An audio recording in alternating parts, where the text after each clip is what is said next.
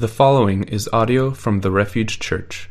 Every sermon is an invitation to understand, obey, and enjoy God. More information about The Refuge Church is available at therefugechurch.us.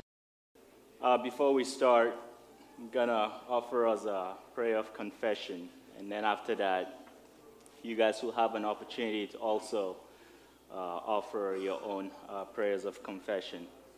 So bow your heads as you pray with me, please. Jesus, we come to you this morning as sinners, as people who haven't loved you the way we're supposed to. We have disobeyed in words, through our actions, through the things that we've thought about.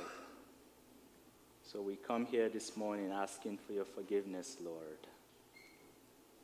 We confess our sins to you because we have no one else to confess them to you. And so we humbly ask, Lord, that you will please forgive us of our sins and cleanse us from all our unrighteousness.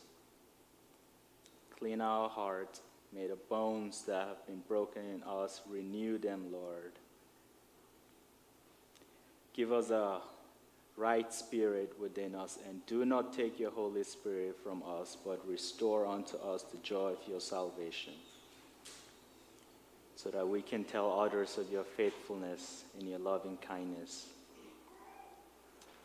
Thank you for this we ask in Jesus' name. So please take a minute or so to also offer your own prayer of confession.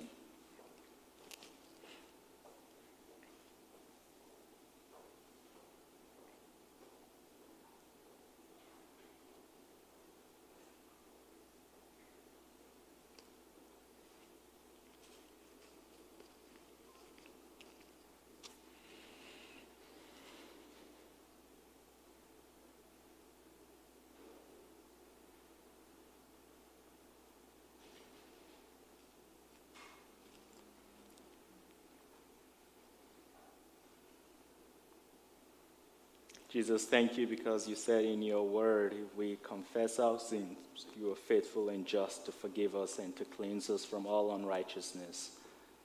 So thank you for the forgiveness of sin that you offer us this morning. I just pray that your Holy Spirit will be amongst us. Pray that whatever heavy load that we're carrying this morning, that we can just put it down and take your yoke, which is easy and light. May we enjoy fellowshipping with you and with each other, Lord. I also want to lift up what today signifies for most of us. I want to lift up families of thousands, Lord, who loved loved ones on that dreadful day. I pray that you continue to console them. I want to pray for those that are still affected by the two bombings on 9/11, Jesus. I pray that you will minister to them in special areas in their life that they need to be touched. Jesus, I want to lift up our nation. Lead us to you, Lord. May we seek you in all that we do. We pray for our leaders, Lord. Give them discernment and wisdom, that where they lead us astray, Lord, that you will just mend your heart and give them a heart of flesh so that they can lead us in a way that you would. We lift up evil people around the world who just seek to do harm. Jesus, you, as Christians, you call us to pray for those people. You said we should love those who persecute us, and that's not an easy prayer to do, but you called us to. And so we lift up those people, Lord. We pray for them. Give them a heart of flesh and help them to realize the evil that they're doing in this world. As we open your word this morning, just speak through me, Lord. May your Holy Spirit explain to us what you have for us, and be with us through the rest of our service and accept our worship. Thank you for this we ask in Jesus' name. Amen.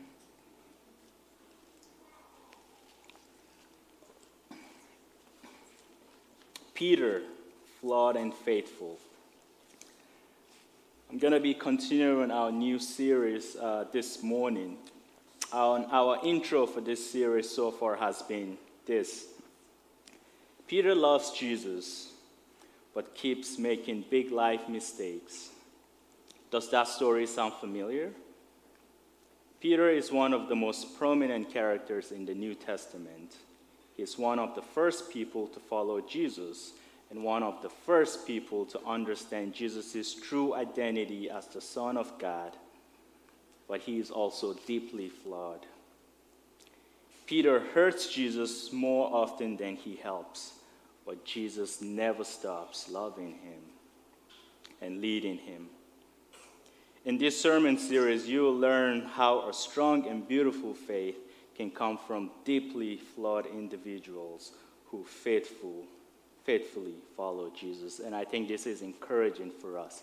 You know, anytime I read about Peter in the Bible, I'm like, that's me, because he is the disciple that I strongly relate to. Everything he does, I probably have done those things. And so I have a sympathetic place for my homeboy, Peter, and he's going to get a bad rap from this sermon.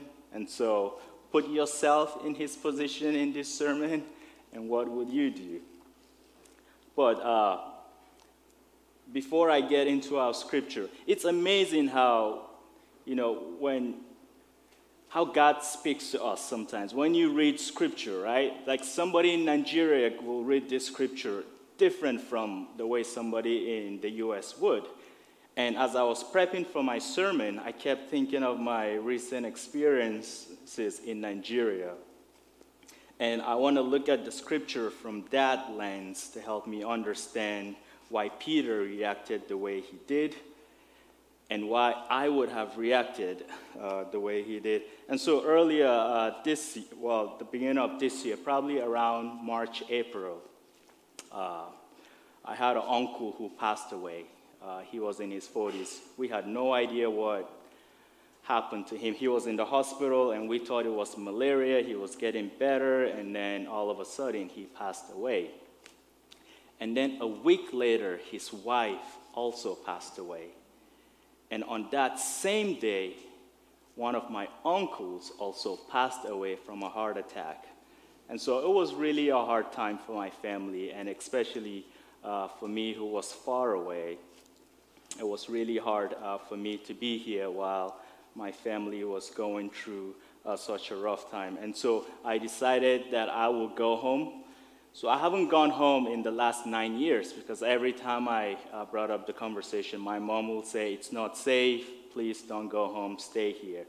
But because of the death, I decided this will be the year that I would go home. But what I did was I didn't tell any of them, because if I told my mom, she will discourage me from coming home. And so I only told my older sister because she was arranging my ride, and that was the only reason I told her. And so I haven't seen my family in 9 years, and this was my mom's reaction when I knocked on the door and just showed up. And so there's no...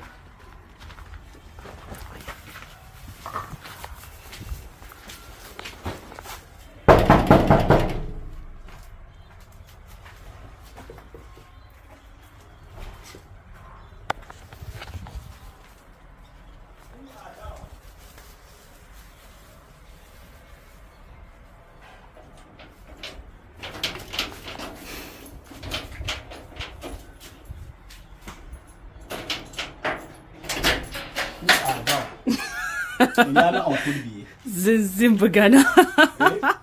To chana jom abunigi.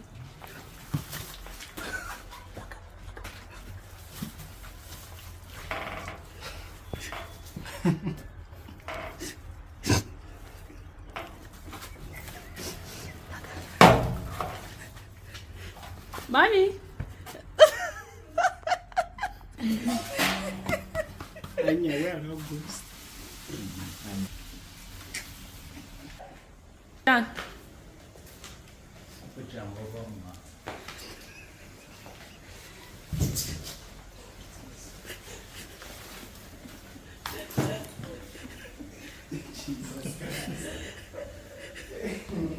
Amen.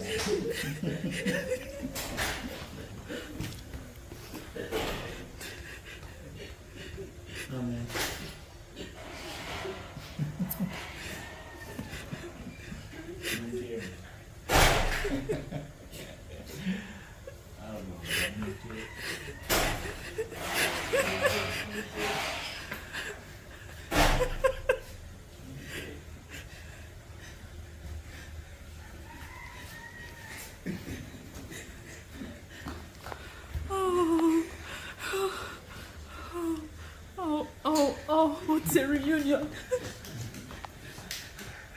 Oh.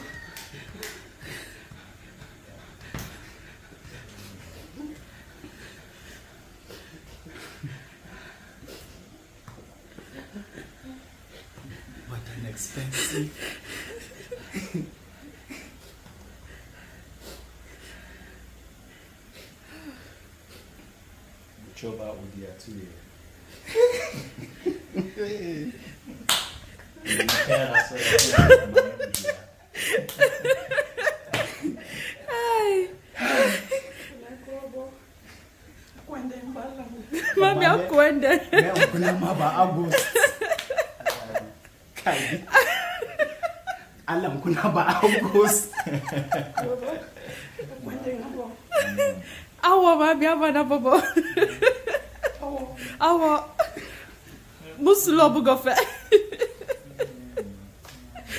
Jesus Christ.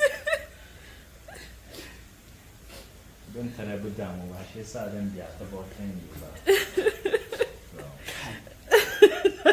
I'm saying that just on their talk. What did you do here?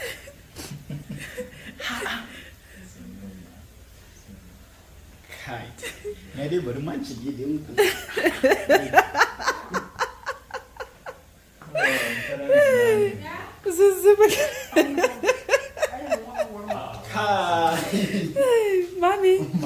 If I don't capture this moment, Kai, no. No. Stay quiet. So.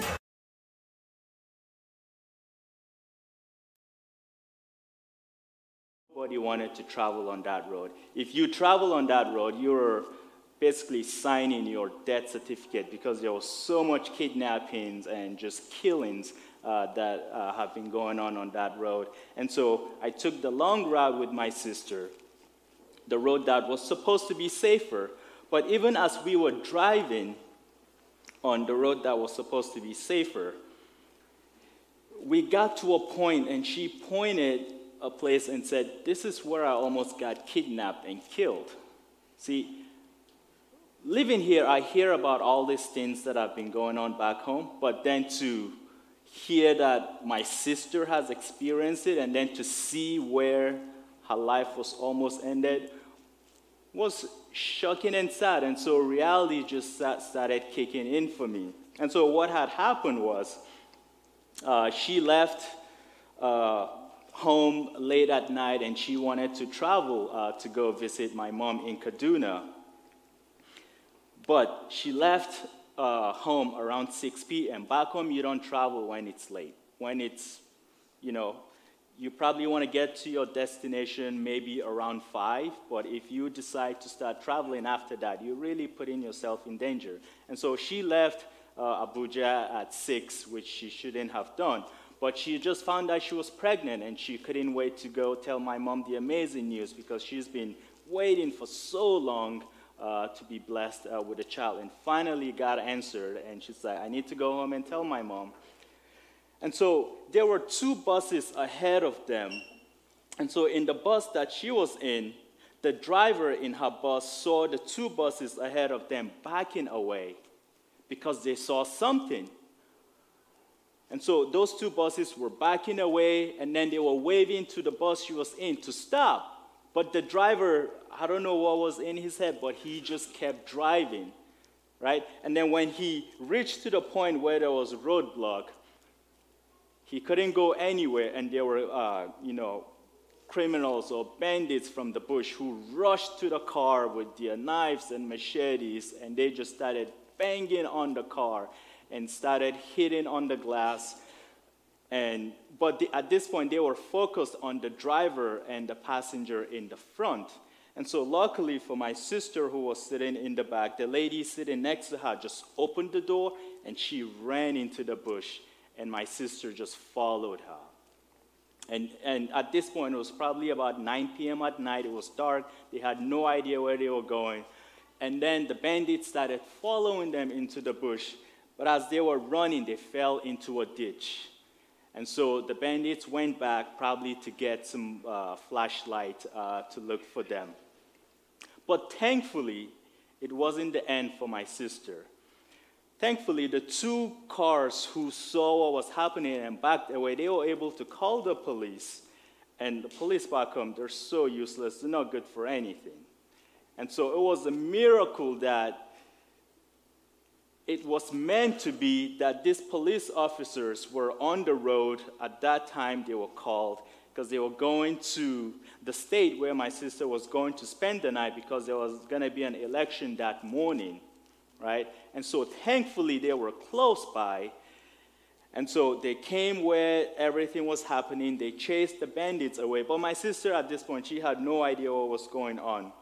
And so as she was in the ditch, stuck, she saw some flashlights, and because she had no idea what was going on, she just prayed her last, because if the bandits caught her because she ran away, they would just kill her. That's what they did. But thankfully, the flashlight was of a police officer, and man, did she praise God, and it wasn't meant to be her last day. And so I kept hearing stories all over like that. Like even my mom, she was so happy to see me, but at the same time, she was so worried about me because of the kidnappings that were going on. Usually, they targeted people like foreigners, for example, or if you had money, they will come after you, right? And since I was coming from America, if people knew that I was back home, I was basically putting myself in danger. And so I couldn't even tell my friends I was coming home. Only my family knew, and that's how we kept it. But I kept hearing stories from friends, close friends, and family members who have experienced this. And what has been happening for the last 7 years is that we have a tribe, they're called the Fulani tribe. And usually they are, you know, cattle and goat herders. And so the president is a Fulani. When he became president, they wanted special treatment. And they asked for these ridiculous things, and because they didn't get it, they started kidnapping and killing people for no reason. And they started going after high-profile people who they kidnapped for ransom, and they used the ransom money to buy weapons. And so they became very powerful that the government cannot take care of them. They were too powerful, and so people lived every day with fear. It's like you wake up in the morning and then you hear that your neighbors have been kidnapped or killed. That was the reality of what I was going back into. And so even though my family were excited to see me, I couldn't even stay in Kaduna for too long where I was from. I only stayed there for about 2 days, and I had to go back to the capital city. But even going back to the capital city, I decided not to do the long drive because the roads were so bad, and my sister was pregnant and, you know, didn't want to bother her with a bad road. And so we chanced it. And so we took the route that was dangerous. And I just remember driving on that road and praying, if this is it, God, may your will be done. But at the same time, it's like, I'm so glad I get to experience this with my family, because this is what they go through every day. And I live here, and I have no, I mean, we are blessed. That's what I learned. We have our own problems here, but it does not compare to what most Nigerians are going, experiencing back home. We are blessed. And so, thankfully, nothing happened. But 2 days after I took that road, 50 soldiers were killed by bandits, and they raided a village and kidnapped more than 200 people. And I was thinking, why didn't it happen on the day that I was driving on that road? What's special about me? Nothing. But that is the reality that most Nigerians get to face. And so you have the insecurity where people are dying every day by thousands. I saw so many orphans on the streets because their parents have been killed. They have nowhere to go. And so churches are opening up their church and inviting these kids and providing food. But at the same time, the economy is so bad that if you're a middle class or lower class, you're barely making it. I remember all the money I took, I was just giving it away. But the need was so much that I couldn't even meet a little bit of it just because of how hungry and desperate people are. And I kept thinking the two words that probably describe what was going on was hopelessness and despair. But while all of this was going on, the only bright side of all of this is that there's an election coming up. And for the first time, there is a presidential candidate that the whole country is excited about, both Muslim and Christians. And I know how the politics work back home, and so it's like, yeah, but my family, they're like, you should check out this guy. And I'm starting to get excited about him, right? Because he is the change that people want. And I strongly believe that if he becomes president in February when the election is, that things will change for the better. And what people are asking for right now is just give us basic security. We want to be able to travel and sell goods. That's all we want. And so we have a candidate that people are excited about. And as I was reading this story, I was like, what if this guy decides, I'm not going to make it. I'm just going to give up my seat and let another corrupt president take over power and just run down the country another 4 or 8 years. I was like, how would I feel if this candidate says this? And so that's how I was able to sympathize with Peter. Because in our passage this morning from Matthew chapter 16, verse 21 to 28, we see Jesus saying something ridiculous to Peter, and Peter cannot comprehend it. Because Jesus is this Messiah who is supposed to be a savior for the people, just like this candidate is supposed to be almost like a savior to most Nigerians. But what if he says what Jesus says? How would I feel? I would definitely be offended. If he was close to me, I'd probably slap him and tell him he needs to get his head out of his, what I'm trying to say. And so that is why I'm able to sympathize with Peter. And so our scripture reading this morning is in Matthew chapter 16, verse 21 to 28. And I'm just going to read it real quick. From that time on, Jesus began to explain to his disciples that he must go to Jerusalem and suffer many things at the hands of the elders, chief priests, and teachers of the law, and that he must be killed and on the third day be raised to life. Peter took him aside and began to rebuke him. Never, Lord, he said, this shall never happen to you. But Jesus turned and said to Peter, get behind me, Satan. You're a tumbling block to me. You do not have in mind the things of God, but the things of man. Then Jesus said to his disciples, if anyone will come after me, he must deny himself and take up his cross and follow me. For whoever wants to save his life will lose it, but whoever loses his life for me will find it. What good will it be for a man if he gains the whole world yet forfeits his soul? Or what can a man give in exchange for his soul? For the Son of Man is going to come in his Father's glory with his angels, and then he will reward each person according to what he has done. I tell you the truth, some who are standing here will not taste death before they see the Son of Man coming in his glory.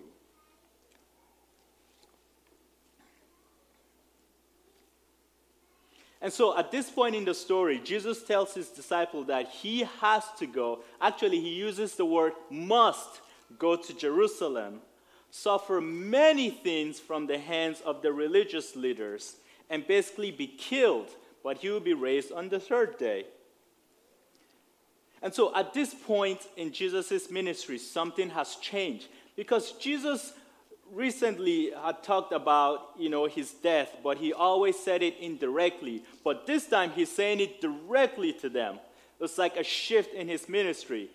Like he says it plainly, I'm going to go to Jerusalem and I'm going to die. But Jesus used the word must. These things must happen to me. And the word must here is to show that this is not a human devotion, but rather a divine obligation. This has to happen because this was how it was designed, even before the creation of this world. Four things makes what Jesus is about to go experience a must. The first thing is our sins,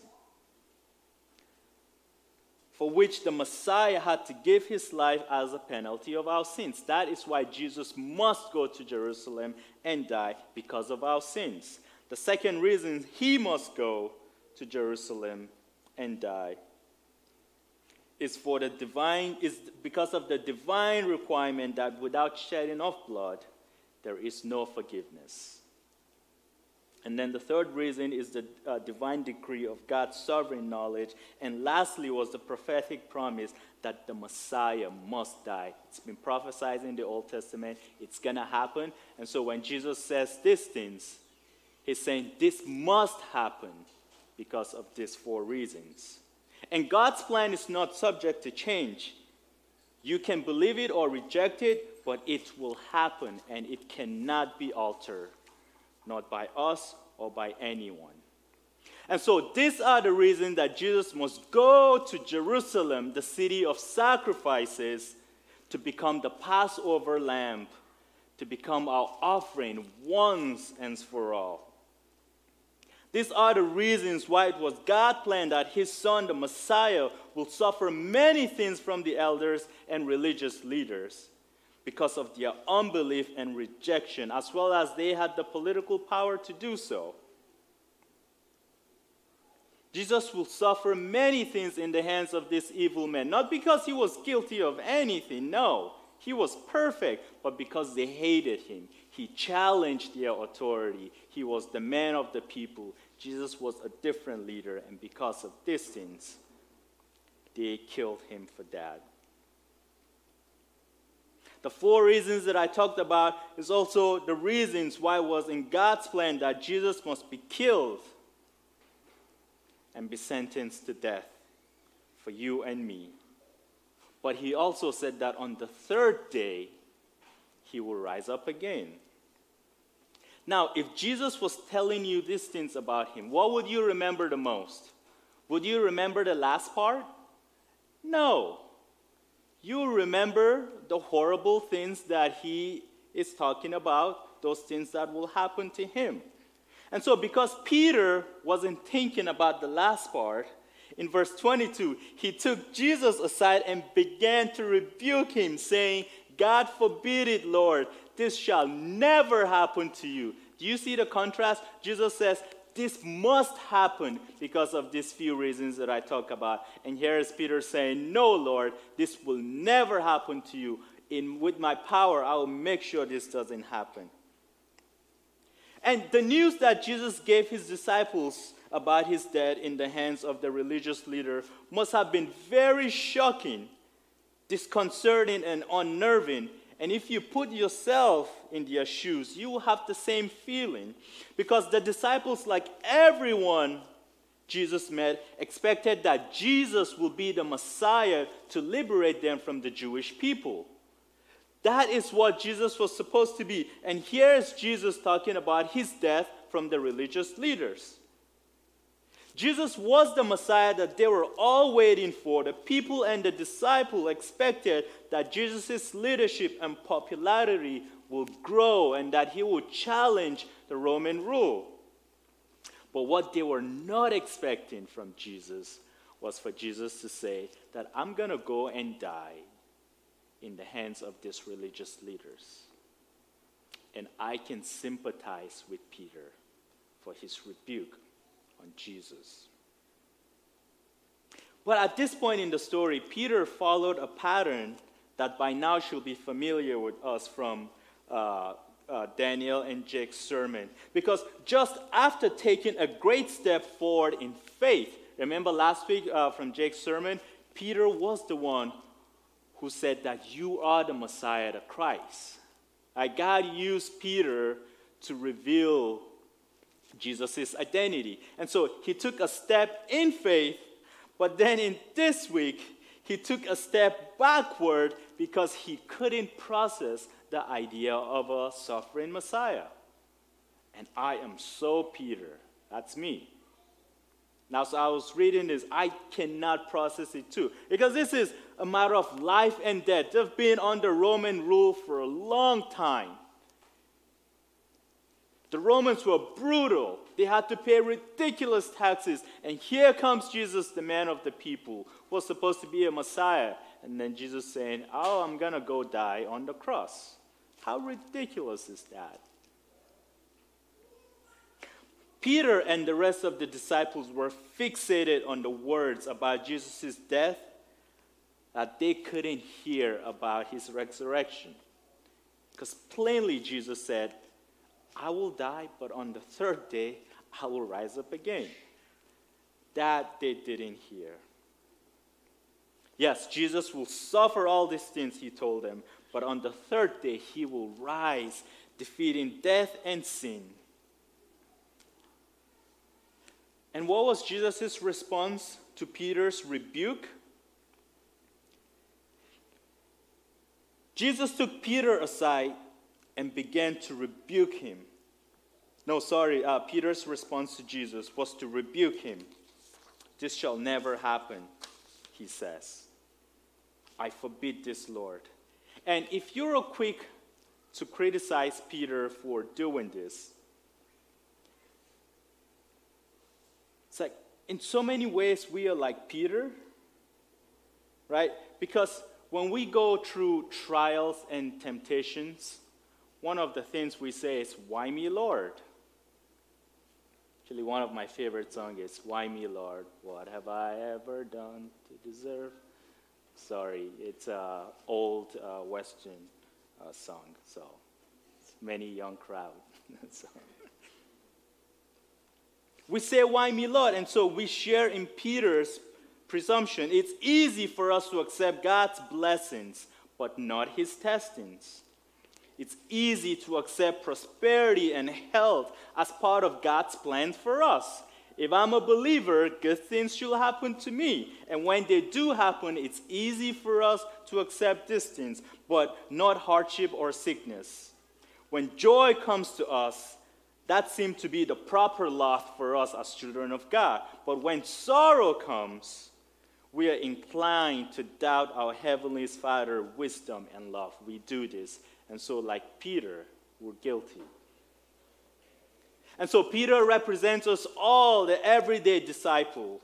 And I suspect that there have been many times in our lives, in my lives, where our heart was in the right place, but we were not thinking God's thoughts. Instead, we were analyzing a situation from a logical perspective or from a selfish perspective, but spending little time to see what God's plan is on any issue that we are analyzing. These are some of the reasons Peter rebuked Jesus, like he had some kind of authority over Jesus, forbade what Jesus said will happen to him, and said these things will never happen. Here, Peter is completely contradicting what Jesus had just declared must happen, but because he could not understand or accept the idea of a humiliated, abused, and crucified Messiah, Peter rejected God's plan for redemption. I repeat that again. He is rejecting God's plan for redemption, even though it has to happen the way that Jesus said would happen. You know, as I was thinking of this, I thought about one of my really good friends from college. After we graduated, he decided to go to Afghanistan to become a missionary, him and his wife. And when he told me that, I was thinking, are you crazy? Afghanistan, that's like one of the worst places an American Christian can go become a missionary in. Well, Brandon loves Jesus, and his mission in life is to tell everyone about Jesus. And he felt called to go there, and him and his wife went. And so, while they were serving, a year later, his wife got pregnant. And they shared the news with me, and I was so excited for that. And I said, well, will you guys come back home? Does that mean you guys are done? Because you have a child now. The child didn't make the decision to go to Afghanistan. The child has so much life, and you guys have been in danger. Surely you must come home for the sake of your baby. But no, gave birth to their son in Afghanistan, and they served. And they have 4 kids now. They were in Afghanistan for 5 years. Thankfully, two weeks before the Taliban took over, the missionary organization that they were with, they were able to take them out of the country. But I rationalized with Brandon, do it for your kids. From a logical perspective, it made sense, right? Put your kids first. Your safety matters. If you and your wife want to die, that's okay, but there's no reason to put your kids in so much danger in a country that is hostile to you as an American and a Christian. But Brandon loved Jesus too much, and he wouldn't leave. Thankfully, nothing happened to him. He was able to leave before the Taliban took over, and he was relocated to a country in Eastern Europe where he continued working with Afghan refugees. And so I'm guilty like Peter because I've done this. And if it happens again, I'll probably do the same. I'll rationalize it from a human perspective, because sometimes that is what we tend to do. What was Jesus' response to Peter? In verse 23, Jesus' response to Peter was, "Get behind me, Satan. You are a stumbling block to me." It will be hard to imagine anything that will have shook Peter more than these words of Jesus. On the surface, Peter's intention not only seems honorable, but loving and compassionate. He did not want his Lord and friend to die. He could not even bear the idea of Jesus suffering. Even Peter's more selfish motives are understandable, because for several years, him and the rest of the 12 disciples have become completely dependent on Jesus for everything, for food, tax, money, and virtually everything. And so Jesus' response to Peter was a stinging, devastating response that must have shaken Peter to the core. I don't think Peter expected that response from Jesus. But before Peter had a chance to finish his objection, Jesus abruptly cut him off and accused him of being the mouthpiece of his adversary, Satan. Furthermore, Jesus' rebuke of Peter reminds us of the temptation story, especially the last temptation. You know that just before Jesus began his ministry, and we did a series on the temptation of Jesus too. You know, he was led into the wilderness where Satan challenged him with 3 temptations. But the 3rd temptation was this. Then the devil brought him to a very high mountain and showed him all the kingdoms of the world and their glory. He said to Jesus, "I'll give you all these things if you bow down and worship me." Jesus responded, "Go away, because it is written, you will worship the Lord your God and serve him only." What was the devil up to in the wilderness? He offered Jesus success without suffering, a crown without a cross. And 3 years later, it was Jesus' own disciple, the man whom Jesus will build his church upon. He was the one encouraging Jesus now to pursue the crown without the cross. And so Peter is almost doing exactly what Satan did to Jesus in the wilderness. And that is why Jesus rebuked him and said, "Get behind me, Satan." Jesus knew that Satan had surely put the rebuke in Peter's mind, because Satan managed to prompt Peter to oppose Christ just the way he tried to lure Jesus into disobeying God's will. Because Satan knows that the way of the cross was the way of his own defeat. And so he will do everything in his power to make sure that Jesus doesn't go on the cross. Satan knows that the cross is the place of man's deliverance from the dominion of sin and death which he has over us. And that is why he'll do everything in his power to keep Jesus from the cross. But we know how the story ends. Satan is defeated. Because what Jesus said must happen, happened. He went on that cross and died for your sin and mine. And he defeated Satan. After this rebuke, Jesus teaches his disciples a lesson on discipleship. Jesus taught his disciples that if any of them wishes to come after him, they must deny themselves, take up their cross, and follow him. This is the cost of discipleship. This is what it means to follow Jesus. Deny yourself, take up your cross, and follow me. Because discipleship is on God's terms. The Lord here reminds his disciple that the principle of discipleship, one, is self-denial. A person who is not willing to deny himself cannot claim to be a disciple of Jesus. To deny means to completely disown, to utterly separate oneself from the old. And we know that the old self is sinful and selfish and just wants to please the enemy. So what Jesus is basically saying is you have to separate yourself from the old so that you can follow me. And then Jesus says, take up your cross.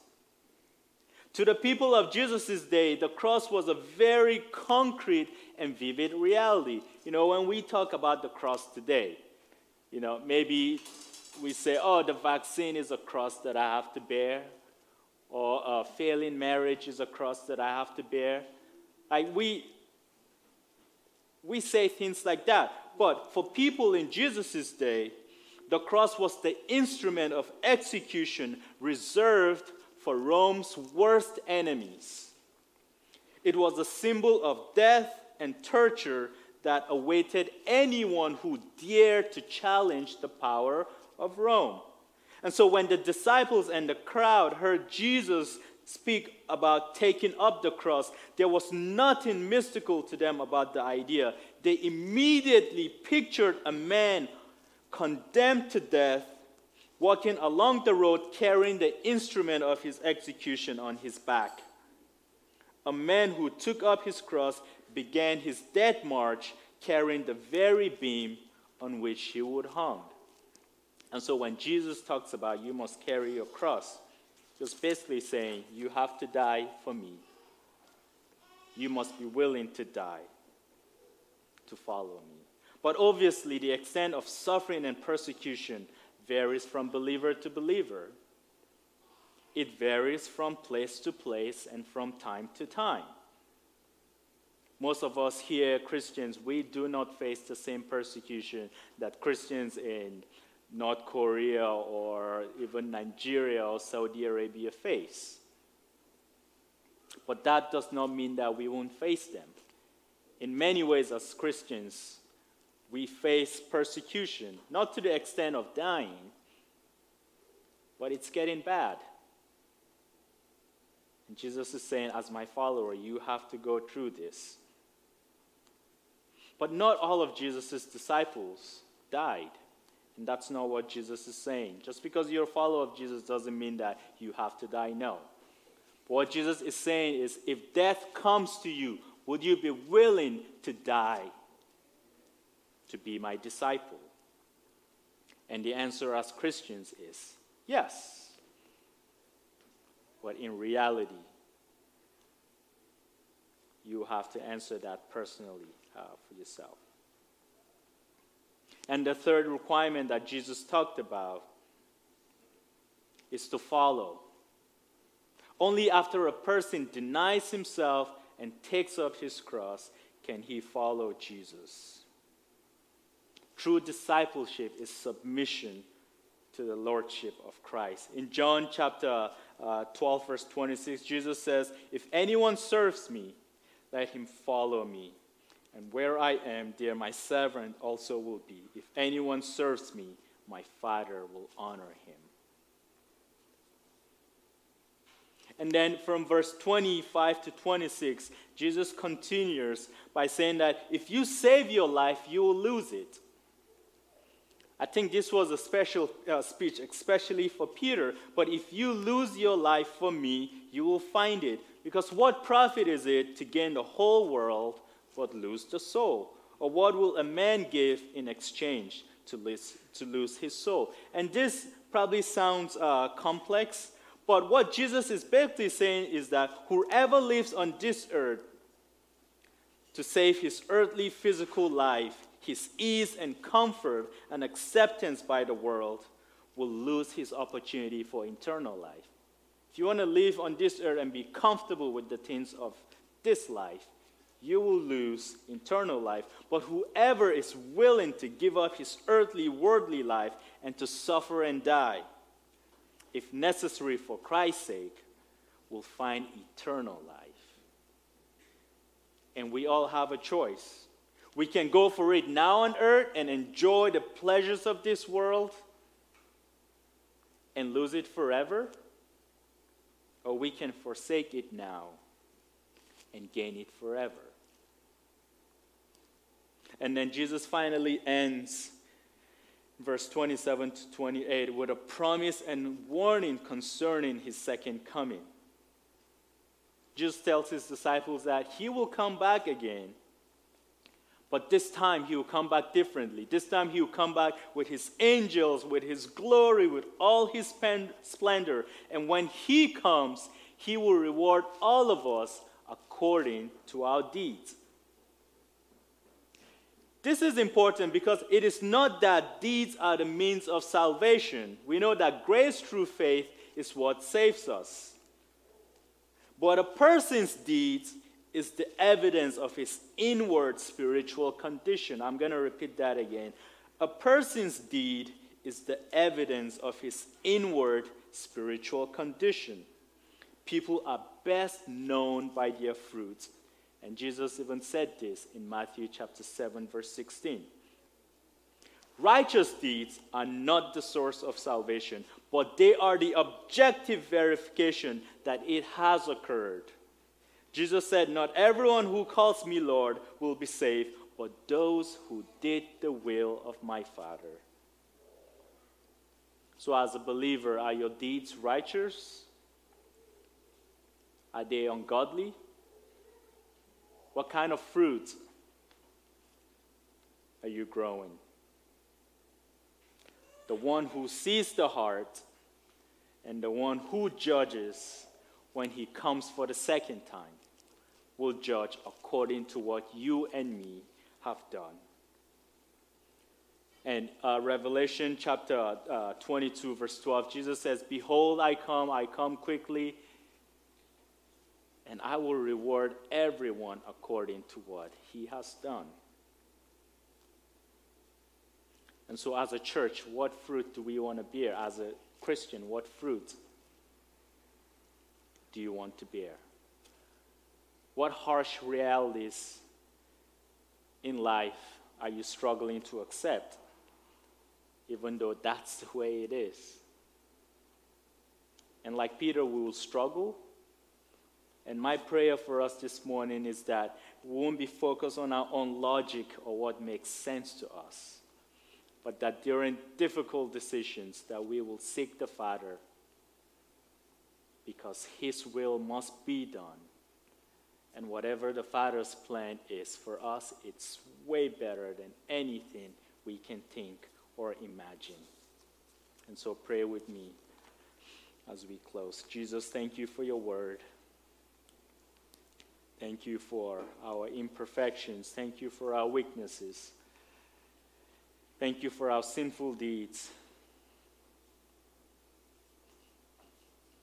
Because even though we were once slaves to sins, We don't have to live in fear anymore, because you have saved and rescued us from that. And so we thank you. We pray that may we seek you in all that we do. We ask and pray that you will help us to become better disciples of you. Even knowing how harsh the cost is, Jesus, we know what you gave up for us. May we be willing to, and in moment of weaknesses, we pray for your Holy Spirit for strength to enable us to take up our cross and to follow you fully. Thank you for this, we pray in Jesus' name. Amen. So every Sunday we take communion to remember that very cross that Jesus had to die on for your sins and my sins. And so as you take communion this morning, examine your heart. If you're not in right standing with God, pause, talk to God, pray.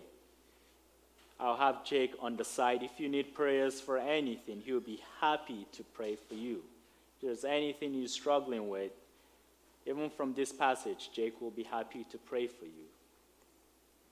And so before he was betrayed, Jesus gathered with his disciples, and he took bread and broke it and said, "This is my body that will be broken for you. When you eat this, remember."